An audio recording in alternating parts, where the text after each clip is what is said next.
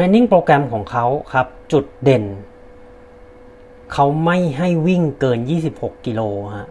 อืม อันนี้ผมอ่านแล้วผมก็ ฮะ คุณแน่ใจแล้วเหรอ อืม เพราะว่าอย่างตัวเราเนี่ย ถ้าซ้อมแบบ traditional เนี่ย ซ้อมแบบที่เราเคยได้รับความรู้เคยอ่านมาเนี่ย ต้องมีแตะ 30 อย่างน้อย 3 ครั้ง แต่แฮนสันบอก ไม่ไม่จำเป็นฮะคุณวิ่งยาวสุด 26 กิโลเมตร The solid pace. TC, Travlon. Yeah. The solid pace. TC,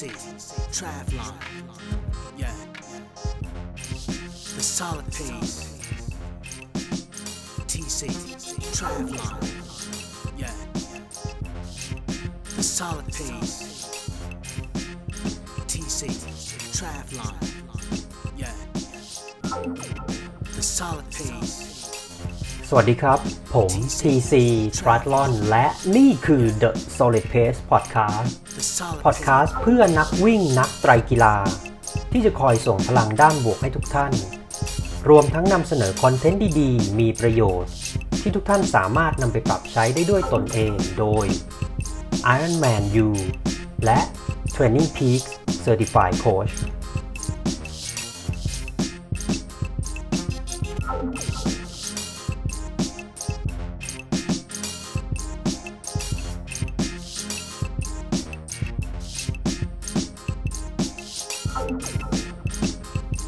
วันนี้คุณสามารถรับฟัง The s o l i Pace Podcast ได้ 4 ช่องทางที่ Apple Podcast Spotify ฟังผ่านเว็บได้ที่ www.tc-triathlon.com/the solid pace podcast หรือฟังที่ Facebook Page ได้ที่ www. facebook.com mrtc triathlon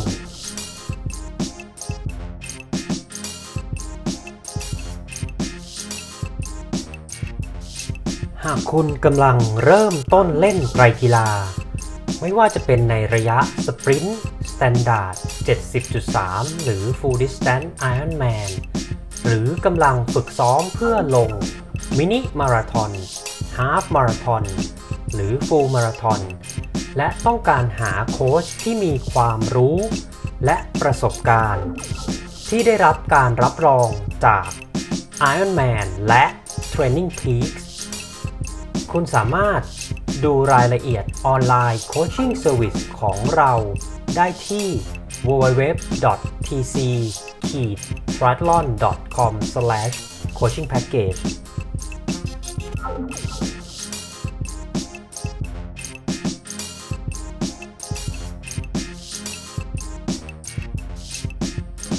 ไตรกีฬาคืออะไร มีจุดเริ่มต้นมาจากที่ไหน จะเริ่มต้นเล่นไตรกีฬาต้องใช้อุปกรณ์อะไรบ้าง ควรเริ่มซ้อมแบบไหนอย่างไรดี เราจะประเมินและวางแผนการซ้อมเบื้องต้นได้ด้วยตัวเองได้หรือไม่ ถ้าทำได้ควรจะเป็นแบบไหนอย่างไร ทั้งหมดนี้อยู่ในออนไลน์คอร์ส9 แรกกับไตรกีฬา Intro to Triathlon โดย TC Triathlon Ironman U และ Training Peak Level 2 Coach คอร์สเรียนนี้ใช้เวลาเรียน 50-60 นาที ผู้เรียนสามารถเข้าไปใส่อีเมล username และ password แล้วเริ่มเรียนได้ทันที คลิกเข้าไปที่ www.tctriathlon.teachable.com หรือสามารถกดลิงก์ได้ที่โชว์โน้ตท้ายรายการ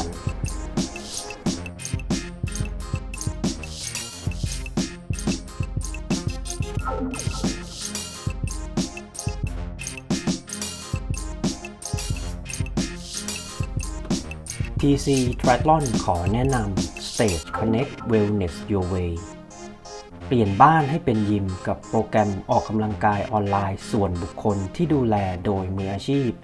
พร้อมให้คุณกำหนดเป้าหมายและเลือกวันเวลาการฝึกซ้อมได้ด้วยตนเอง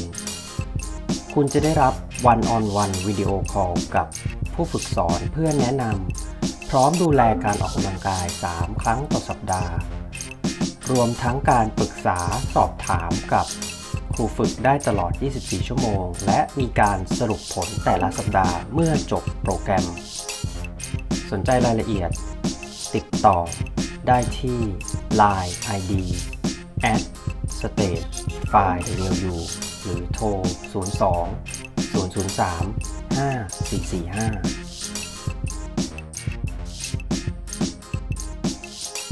003 5445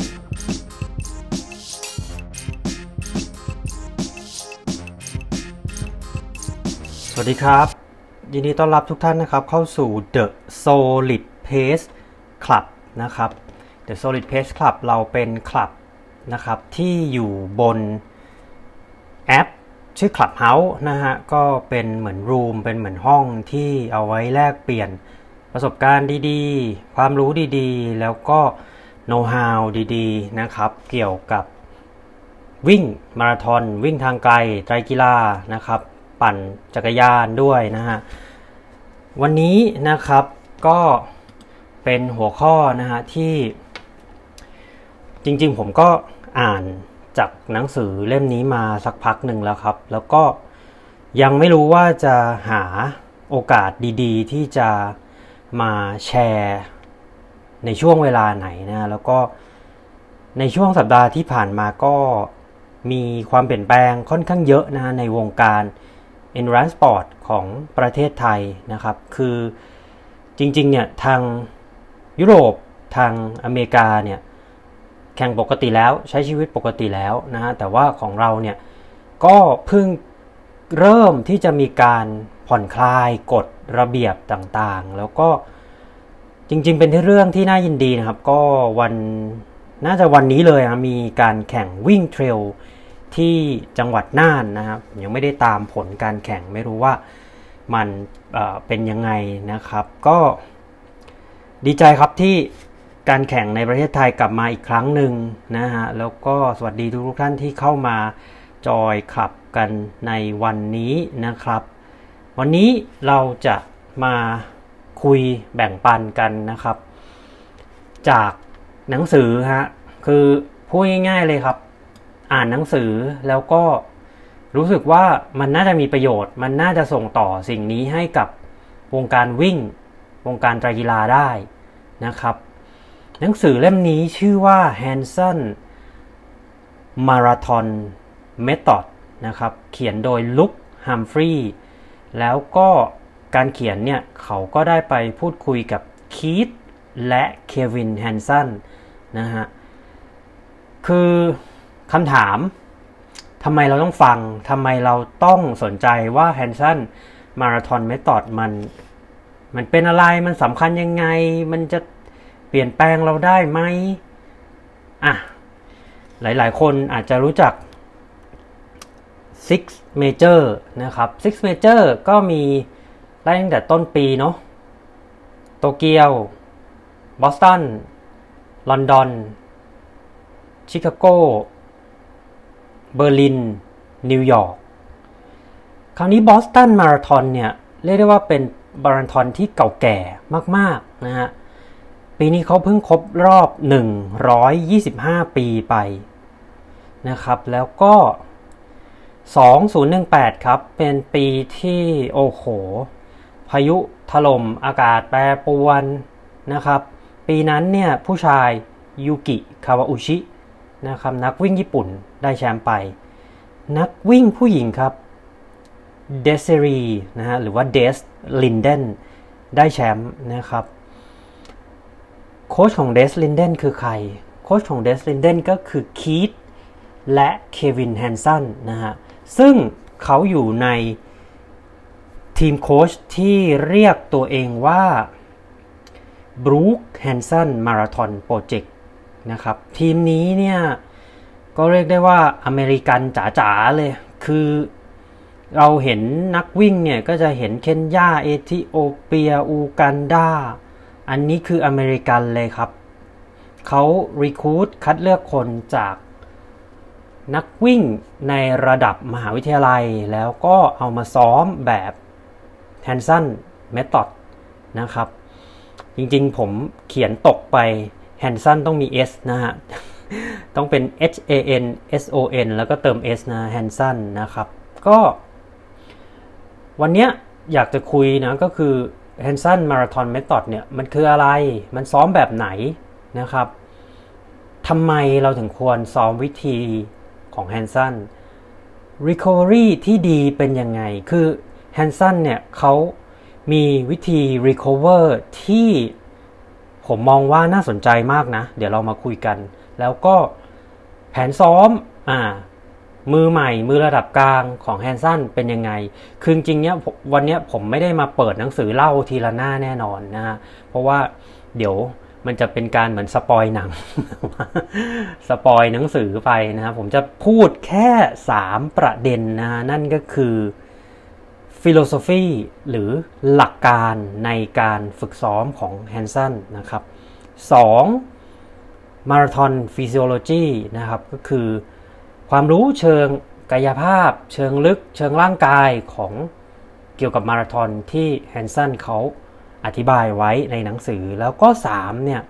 ไฮไลท์เลยก็คือ training plan หรือ training programของ Hanson นะครับ โอเคฮะ ไม่ให้เป็นการเสียเวลานะครับ ก็เดี๋ยว ผมจะขออนุญาตเริ่ม ประเด็นแรกเลยนะครับ philosophy Hanson เนี่ยเขาจริงๆเขาก็เติบโตในสังคมอเมริกันเนาะแล้วก็เราเราจะจำได้เลยว่า เชื่อไหมครับว่าก่อนปี 1984 โอลิมปิกที่ลอสแองเจลิสห้ามผู้หญิงวิ่งมาราธอนห้ามผู้หญิงลงแข่งมาราธอนในโอลิมปิกครับ แล้วก็ อเมริกันเนี่ยคนอเมริกาเนี่ยเขาเป็นประเทศแรกที่อนุญาตแล้วก็บรรจุการแข่งมาราธอนหญิงนะครับในกีฬาโอลิมปิกที่ลอสแองเจลิสนะเพราะฉะนั้น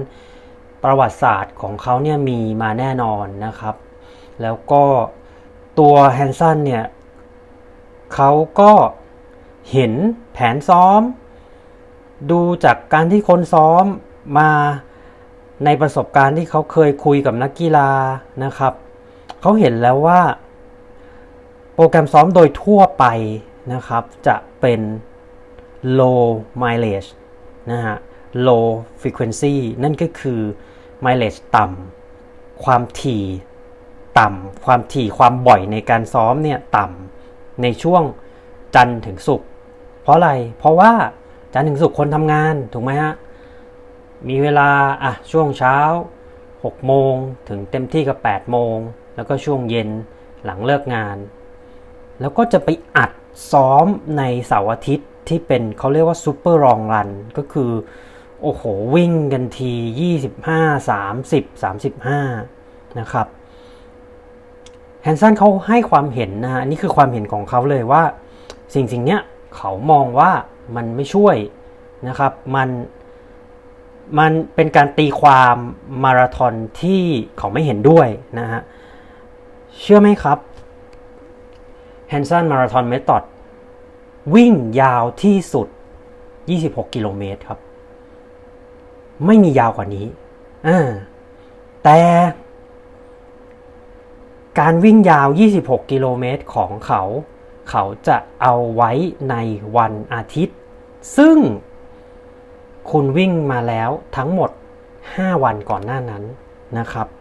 เดี๋ยวตรงนี้เนี่ยเรามาคุยกันเลย แต่ผมบอกได้เลยว่าตรงนี้นี่มันคือเหมือนเป็นไฮไลท์เลยนะ เป็นไฮไลท์ของ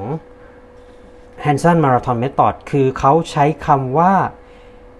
cumulative fatigue นะครับ นั่นก็คือความเหนื่อยล้าสะสม เขา ยืนยันเลยว่านักวิ่งไม่ควรจะมี full recovery นะครับ ไม่ควรจะ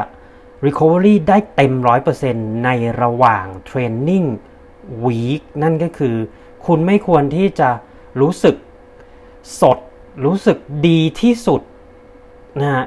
ก่อนที่คุณจะวิ่งยาว คุณควรที่จะมีความรู้สึกแบบว่า เหนื่อยล้านิดเหนื่อยล้า เกือบเกือบที่จะ overtrain แต่ยังไม่ก้าวข้ามผ่าน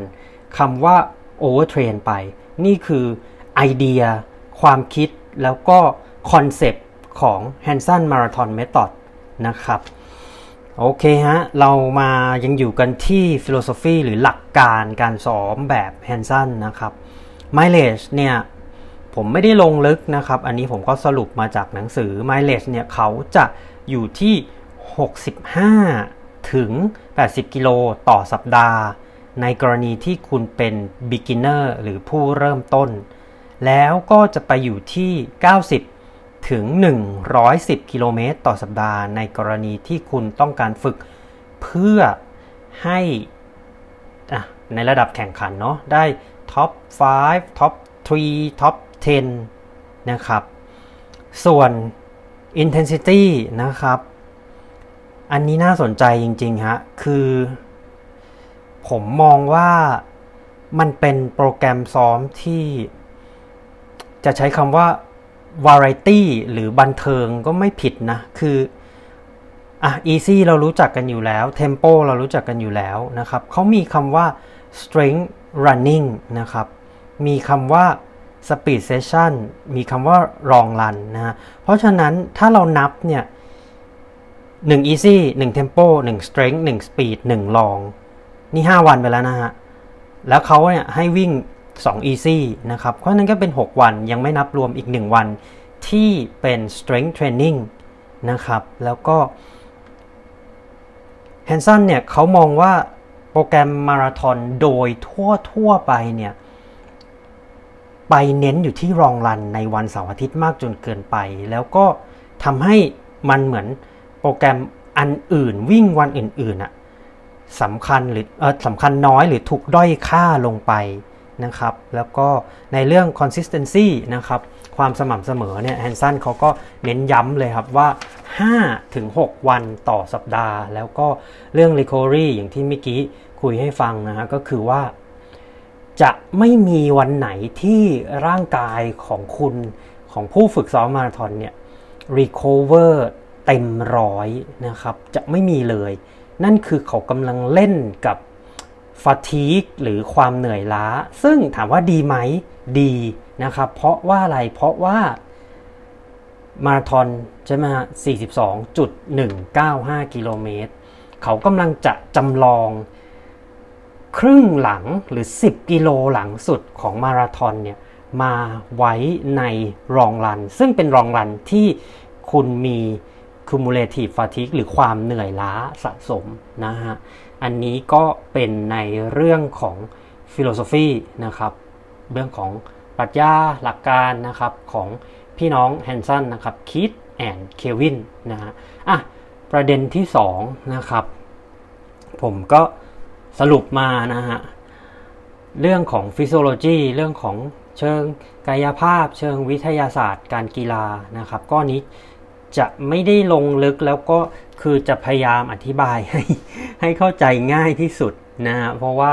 อย่างอย่างตัวผมเองเนี่ยจะรู้เลยว่าคนที่ไม่ได้ผ่าน background หรือไม่ได้เรียน sport science เนี่ยพอพูดลงลึกๆมากแล้วก็จะงงกันนะครับจะไม่เข้าใจแล้วก็จะเบื่อจะไม่อยากฟังนะฮะก็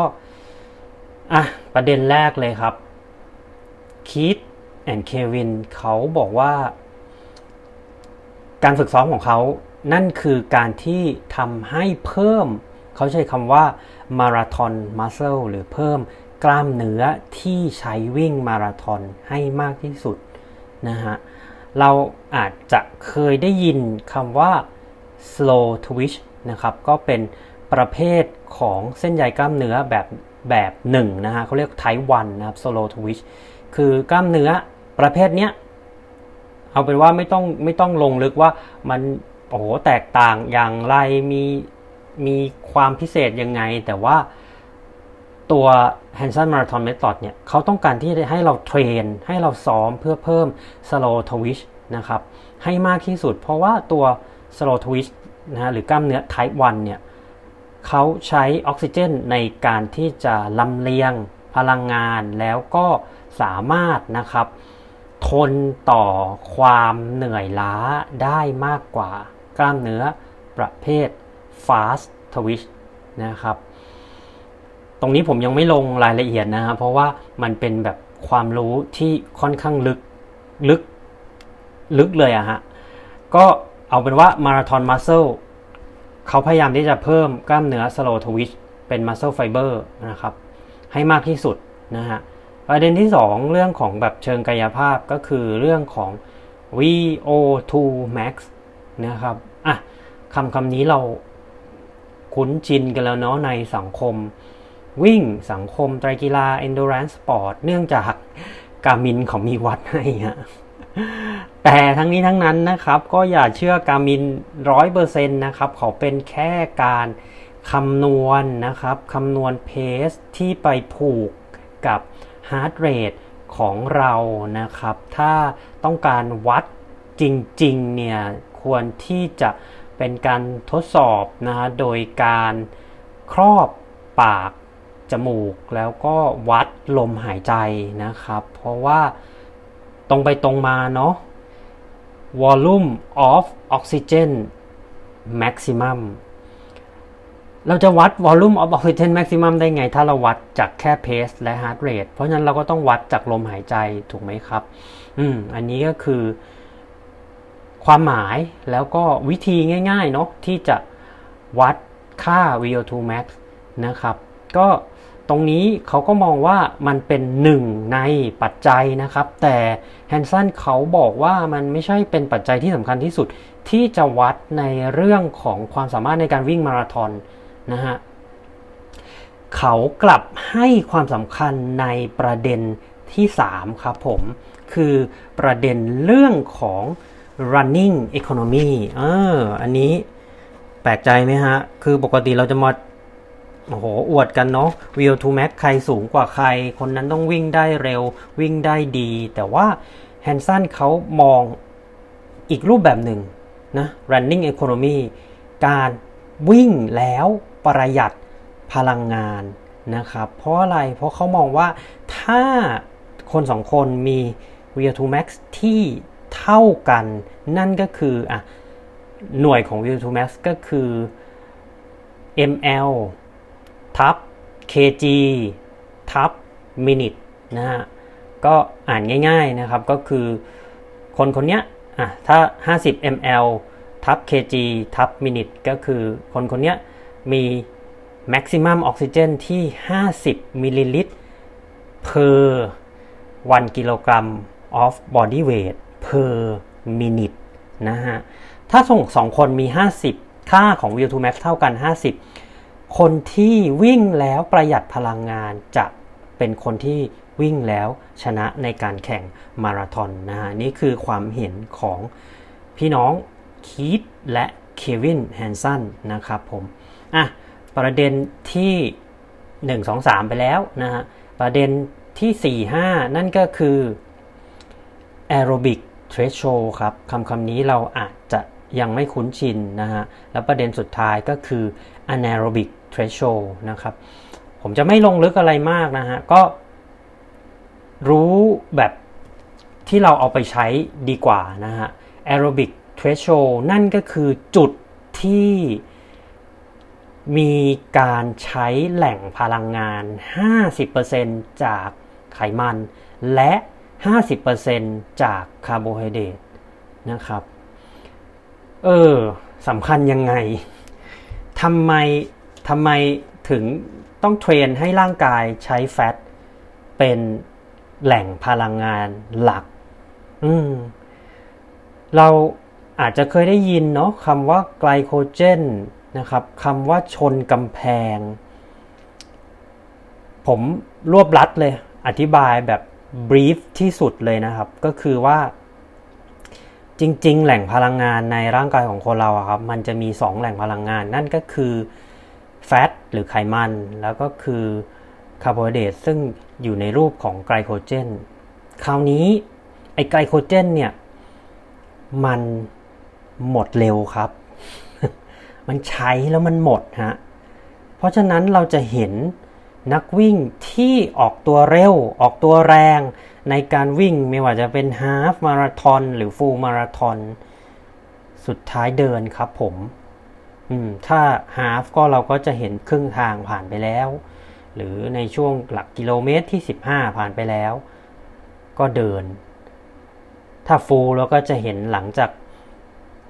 ขึ้นเลข3เนาะ หลักกิโลเมตรที่ 30 35 ผ่านไปแล้ว เดินฮะเพราะอะไรครับผม เพราะว่าการออกกำลังกายของพวกเขา เข้มข้นหนักหน่วงเกินไปแล้วเขาดึงคาร์โบไฮเดรตออกมาใช้เร็วเกินไป แล้วมันก็พร่องไปหมดไป แล้วเขาไม่เติมนะฮะสุดท้ายเขาร่างกายของพวกเขาก็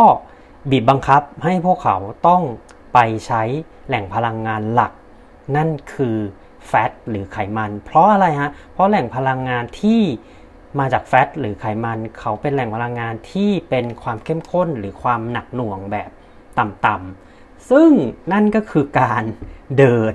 หรือจ็อกถูกไหมฮะ อ่าแฮนสันนะครับ ทั้งคีตและเควินเขาพยายามให้เราเนี่ย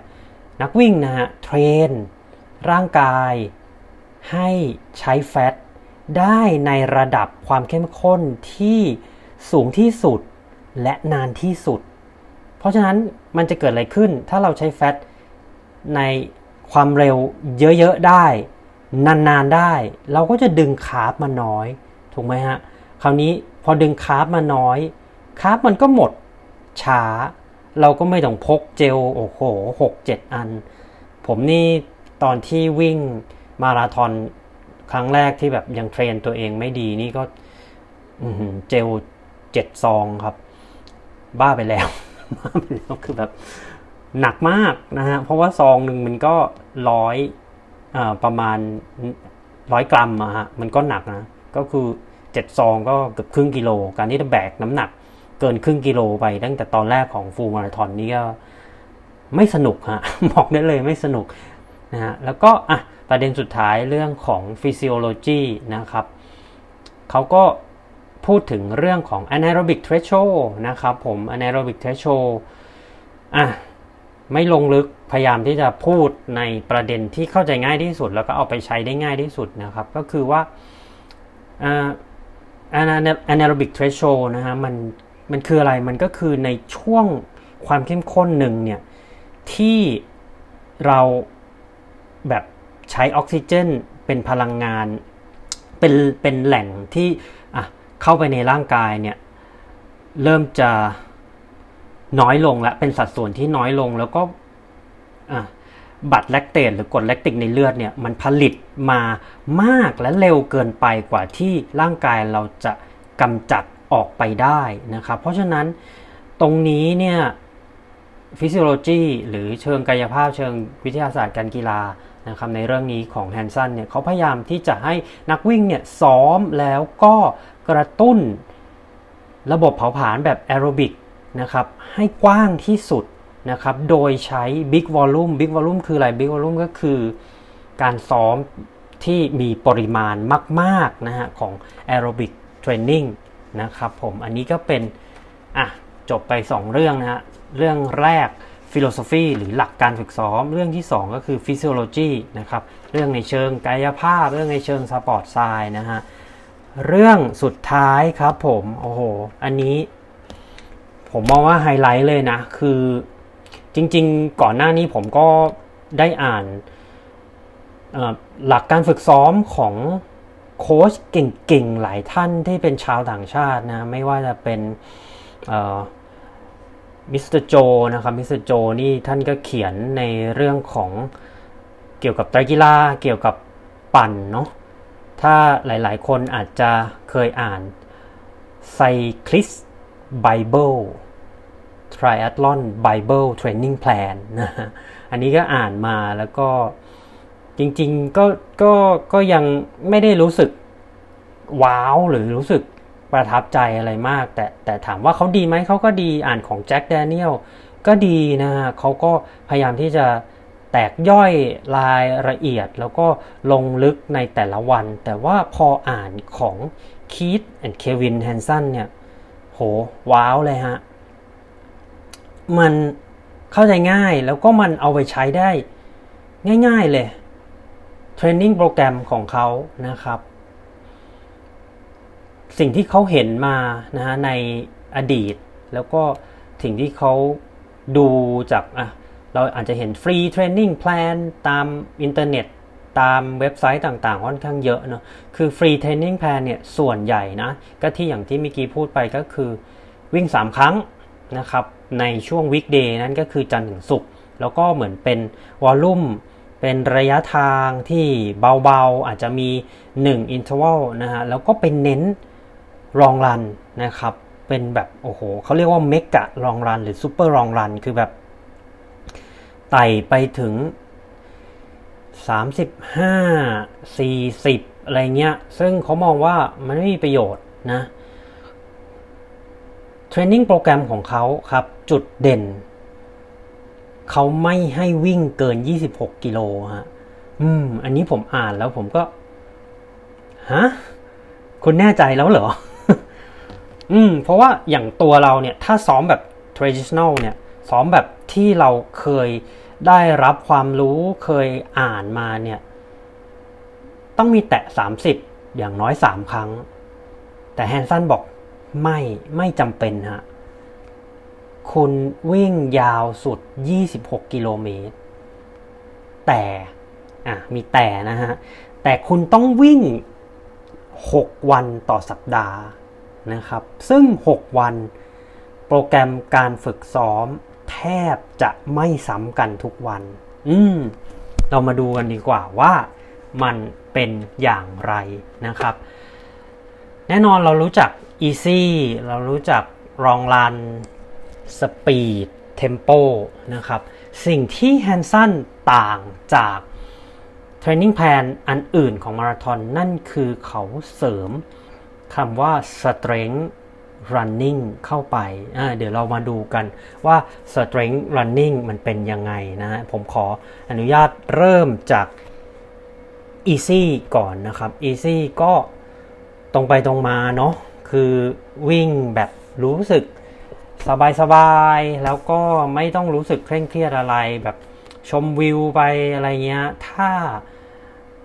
อะเต็ม10เนี่ยเขาให้ประมาณ4 5ไม่เกิน6นะครับ หมายถึงว่าคะแนน4เต็ม10 5เต็ม10นะไม่เกิน6เต็ม10นะครับในเรื่องของความเข้มข้นแล้วก็ Easy เขาบอกว่ามันสำคัญอย่างไรอ่าสำคัญคือว่าจะทำให้เราเนี่ยฝึก การใช้ไขมันเป็นแหล่งพลังงาน แล้วก็ฝึกนะครับการกักเก็บหรือการประหยัดคาร์บนะครับในช่วงที่มันเป็น high intensity หรือความเข้มข้นสูงสูง ทั้งนี้ทั้งนั้นนะครับ แน่นอนว่าการวิ่งนะครับเป็น impact sport เป็นกีฬาที่มีแรงกระแทก เกิดขึ้นที่ข้อต่อของทุกๆทท่านตลอดเวลา ข้อเท้าข้อเข่าข้อสะโพกนะฮะเขาบอกว่า easy run เนี่ยมันจะค่อยๆนะครับทำให้ร่างกายคุ้นเคยแล้วก็คุ้นชินกับ big volume นะฮะหรือการวิ่งระยะทางไกลๆ แล้วก็ค่อยๆให้ร่างกายเนี่ยปรับตัวไปเรื่อยๆนะครับ อะ อันนี้เป็น ประเภทแรกนะฮะของการฝึกซ้อมนะครับ ประเภทที่2นะครับนั่นคือลองรันฮะแน่นอนมาราธอนคุณต้องลองรันนะครับ ทั้งนี้ทั้งนั้นนะฮะคีตแล้วก็เควินเขาก็ยังเน้นย้ำลองรันไม่ต้องเกิน 26 กิโลนะครับ ผมได้เปิดดูหนังสือเนี่ยในเทรนนิ่งโปรแกรมของเขานะครับ ก็จริง ๆ ก็ลองใช้ด้วยตัวเองเลยนะฮะโดยความรู้สึกผมเนี่ย ผมรู้สึกว่าสิ่งที่สิ่งที่เขาบอกแล้วมีประโยชน์จริง ๆ เนี่ย นั่นก็คือเทมโป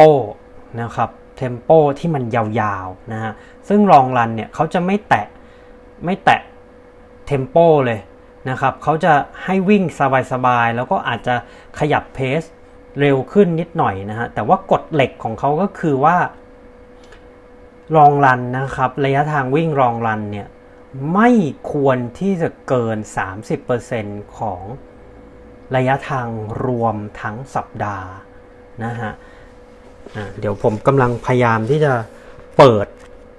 สิ่งที่ผมได้ฝึกซ้อมนะฮะ ก็ เป็นโปรแกรมสำหรับนักวิ่งแบบอะ competitive อะแหละ แล้วก็ผมก็ได้ซ้อมเนี่ยเขาจะมีโปรแกรมซ้อมนะครับ ทั้งหมด 18 สัปดาห์นะฮะ แล้วก็จริงๆก็ผมมองว่า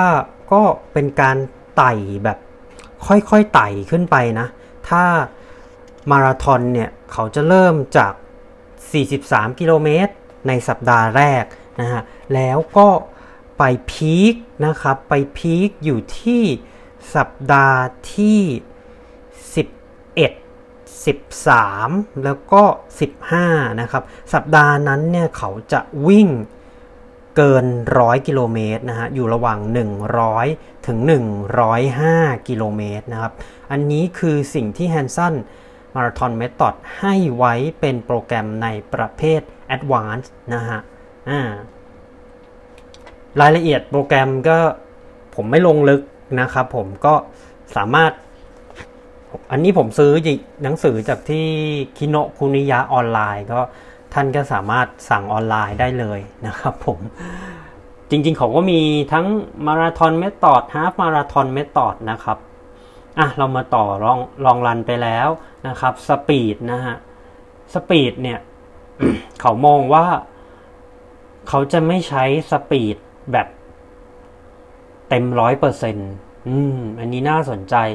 เขาจะใช้สปีดอยู่ที่เวลาที่เราคิดว่าเราอยากได้ อยากจบ 5 กิโลและ 10 กิโล เอามาใช้ในการฝึกซ้อมนะครับ แล้วก็เขาก็เน้นย้ำนะฮะในประเด็นเรื่องของการ recovery ระหว่างเซตนั่นคือ เขาจะไม่ให้หยุดอยู่เฉยๆนะครับในการ recovery ระหว่างเซตในการที่เป็น speed training เขาจะให้เป็น easy jog แล้วเขาก็ย้ำเลยว่าถ้าคุณ easy jog ไม่ได้ในระหว่างเซตที่เป็น speed นั่นคือคุณใช้ความเร็วมากเกินไปนะฮะสปีดเนี่ยเขาก็จะไล่เลยตั้งแต่ 400 800 1,200 1,600 นะครับ หมายถึงเมตรนะฮะ แล้วก็หลังจากนั้นเขาก็จะเหมือนให้ไต่บันไดอะอาจจะเป็นในวันที่เป็น speed session ก็ทำทุกระยะนะครับ ตั้งแต่ 400 ไปจนถึง 1 ไมล์นะฮะ ก็อันนี้ก็จะเป็นในเรื่องของการซ้อมแบบ speed sessionนะครับ แบบที่ 4 ฮะ strength นะครับ strength เนี่ย เออ ผมก็แบบ เพิ่งจะเคยได้ยินนะ จริงๆ หลายท่านอาจจะได้ยินโปรแกรม strength running มาก่อนหน้านี้แล้ว แต่ว่าเออผมเพิ่งเคยได้ยินแล้วก็ผมผมค่อนข้างชอบนะ แล้วก็คิดว่าเออมันเป็นอีกหนึ่งแนวคิดที่ที่ที่แปลกแล้วก็มันถามว่ามันเวิร์กไหมอันเนี้ยส่วนตัวนะ ผมมองว่าช่วยเยอะ เพราะว่า strength เนี่ย เขาให้เราเนี่ยโฟกัสไปที่ในเรื่องของการวิ่งในระดับที่แบบใกล้ๆจะข้ามพ้นนะหรือว่าข้ามพ้นไปนิดหน่อยนะครับของ anaerobic threshold นะครับเพื่อให้เราเรียนรู้แล้วก็คุ้นเคยกับความรู้สึกไม่สบายตัว ในการที่จะต้องร่างกายต้องทนกับ ไอ้กรดแลคติกที่มันสะสมสะสมสะสมมากขึ้นเรื่อยๆนะครับ ซึ่งตรงเนี้ยผมว่าถ้าถ้าท่านเป็นนักวิ่ง แล้วกำลังเทรนไป 10k half full เนี่ย โอ้โห ตรงนี้ได้ใช้แน่นอนนะครับ แล้วก็อืมเขาแนะนำอย่างนี้ครับผม เขามองว่า strength session เนี่ยนะครับ ถ้ามองเป็นหลักกิโลเมตรนะ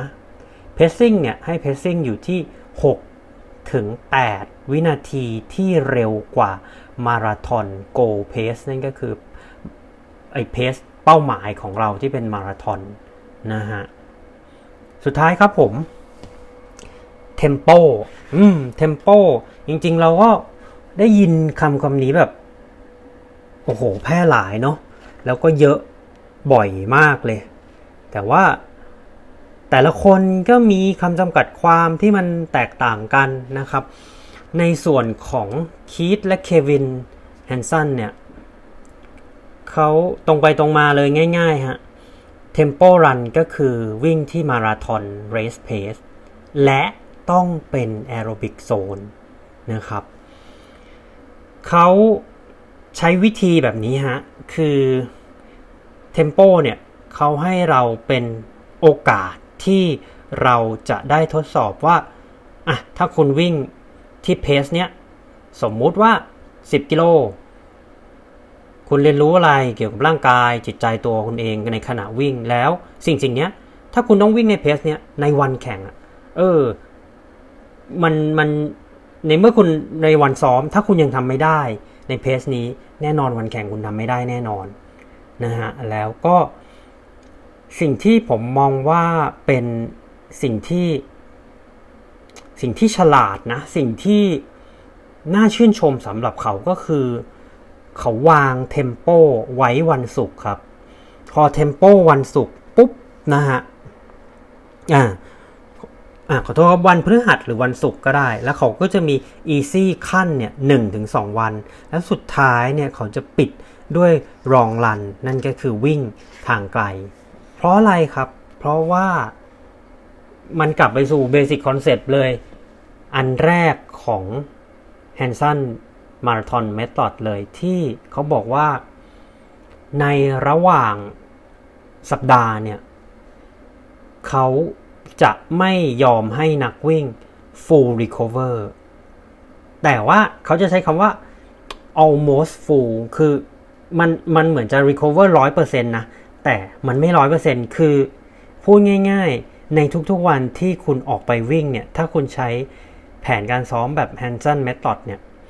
คุณจะวิ่งบนขา บนกล้ามเนื้อร่างกาย และจิตใจที่อ่อนล้าที่ไม่ได้ไม่ได้ฟื้นตัวร้อยเปอร์เซ็นซึ่งตรงนี้ ได้ใช้แน่นอนฮะ คือเขาเอาเขาเขากำลังจำลองสิ่งที่กำลังจะเกิดขึ้นในมาราธอนเนี่ยมาในการซ้อมของคุณในทุกๆสัปดาห์นี่ก็คือ ลองนึกภาพเราวิ่งผ่านไป 21 กิโล 25 กิโล 28 กิโล 30 กิโลแล้วนะครับ แล้วก็ถึงเลข 3 35 เป็นไงฮะ ช่วงนั้น ล้าสุดๆ เหนื่อยสุดๆ แต่เราก็ยังต้องวิ่งถูกไหมฮะเขากำลังจะจำลองสิ่งสิ่งนี้มาในการซ้อมในทุกๆ สัปดาห์ ซึ่งตรงเนี้ย ผมมองว่า อืม เป็นความคิดที่ไม่ธรรมดานะ แล้วก็เป็นความคิดที่ค่อนข้างที่จะ ผมผมผมใช้คำว่าคิดมาแล้วอะ่ะ คิดมาแล้วหลายรอบอะ่ะ แล้วก็เป็นเป็นความคิดที่ บันเจิดเลยแหละ ไม่รู้จะใช้ภาษาไทยว่าอะไรคือ มัน เออมันมันเป็นอย่างนั้นจริง ๆอะ่ะในมาราธอนมันก็สุดท้ายแล้วมันก็เป็นอย่างนั้น แล้วก็การที่เอาจำลองวันซ้อมมาในวันแข่งเนี่ย ถ้าถ้าเราอะเคย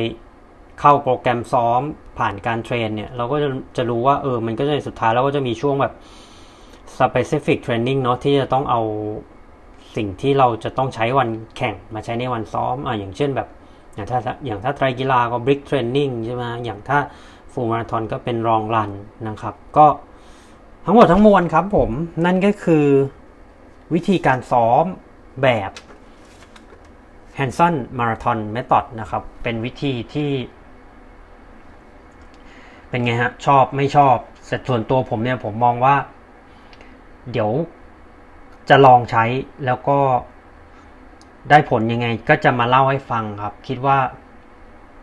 คือวิธีเนี้ยก็ไม่รู้ว่าถ้าร่างกายคนเอเชีย หรือคนที่อยู่ในเมืองเขตร้อนเนี่ย มันจะตอบสนองกับวิธีนี้ยังไงเหมือนกันนะ แล้วก็อีกอย่างหนึ่งก็คือตอนนี้ก็ฤดูการแข่งซีซั่นต่างๆ งานแข่งก็เริ่มที่จะกลับมาอย่างเช่น บางแสนฮาฟบางแสนฟูบุรีรัมฟูมาราธอนก็กลับมาแล้วนะครับ แล้วก็หวังเป็นอย่างยิ่งว่า ในปีในปีหน้านะครับ งานวิ่งก็จะกลับมาเป็นปกติ แล้วก็นักวิ่ง นักกีฬาก็จะได้มีแรงจูงใจมีหมุดหมายมีการปักหมุดในการที่เราเออจะซ้อมเพื่อไปแข่งงานนี้นะครับ แล้วก็ตอนนี้นะครับ หลายๆ ท่านก็กำลังซ้อมเพื่อไปอบางแสนฮาฟหรือเป็นมาราธอนต้นปีนะฮะก็ลองดูครับ ถ้าคิดว่าเออแบบเราอยากจะลองเปลี่ยนแปลงตัวเองใหม่ๆ อยากจะใช้สิ่งที่เคย work มาแล้วนะฮะกับ d e s i r e e Linden ก็ลองเอาวิธีการซ้อมแบบ Hanson Method ไปนะครับผม ก็วันนี้นะฮะก็ มีเท่านี้ครับผมสำหรับ The Solid Pace Club นะครับ ซ้อมวิ่งมาราธอนแบบ Hanson Method นะฮะสัปดาห์หน้านะครับผมก็มาคุยกันใหม่นะครับ วันนี้แขกรับเชิญผมมาอยู่ด้วยนะฮะเป็นอาจารย์เป็นโค้ชนะครับที่มีชื่อเสียงมากๆนะครับในวงการวิ่งและไตรกีฬาท่านเคยเป็นผู้ฝึกสอนนะครับใน สมาคมไตรกีฬาแห่งประเทศไทย แล้วก็สหพันธ์ไตรกีฬาเอเชียนะครับ ก็วันนี้วันนี้นะฮะอาจารย์นิวัฒน์ให้เกียรติมาร่วมฟังด้วยนะฮะขอบพระคุณครับ แล้วก็ สัปดาห์หน้ามาคุยกันครับผมคุยกับอาจารย์นิวัฒน์ครับ ก็เป็นในเรื่องของ คือไม่อยากใช้คำนี้แล้วกัน อยากใช้คำว่า ไม่อยากใช้คำว่า periodization ใช้คำว่า peak แล้วกันคือ เอาจริง ๆ สัปดาห์หน้าเนี่ย ผมมองว่าสนุกนะ คือ ได้ได้มีโอกาสอ่านตำราของออ National Strength and Condition นะครับ Association ซึ่งเป็นซึ่งเป็นตำราที่ไว้ใช้สอบแบบ Strength and Conditioning Specialist นะของของอเมริกาครับ แล้วก็มีบทหนึ่งเขาพูดถึงเรื่อง periodization ครับ เรื่องของการฝึกซ้อมเพื่อให้พีค นะครับในวันแข่ง ซึ่ง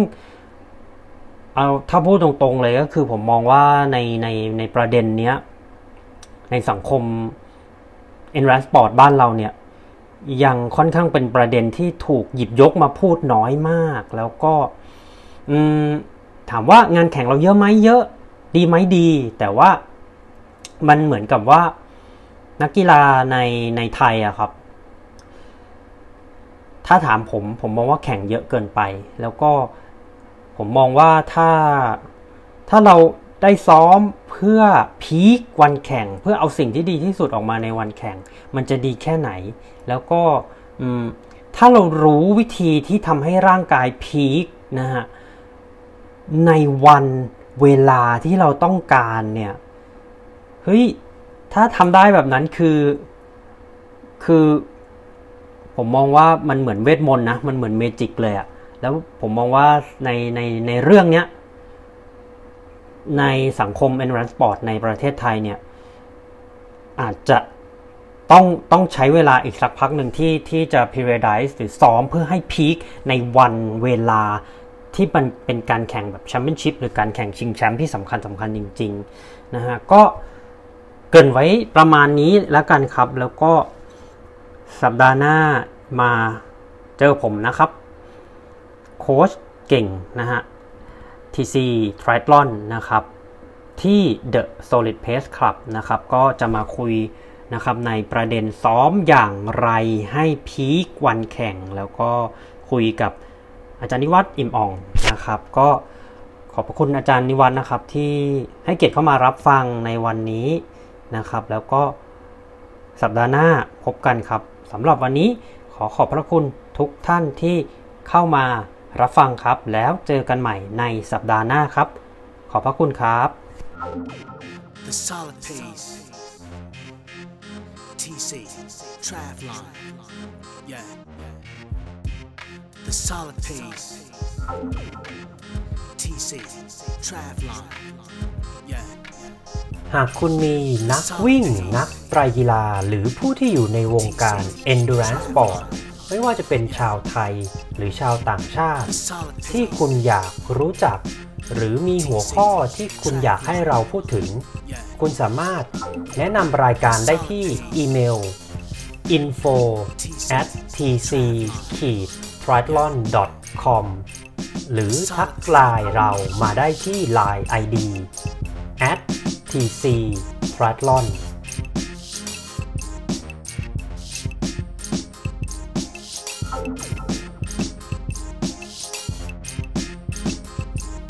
วันนี้คุณสามารถรับฟัง The Solid Pace Podcast ได้ 4 ช่องทางที่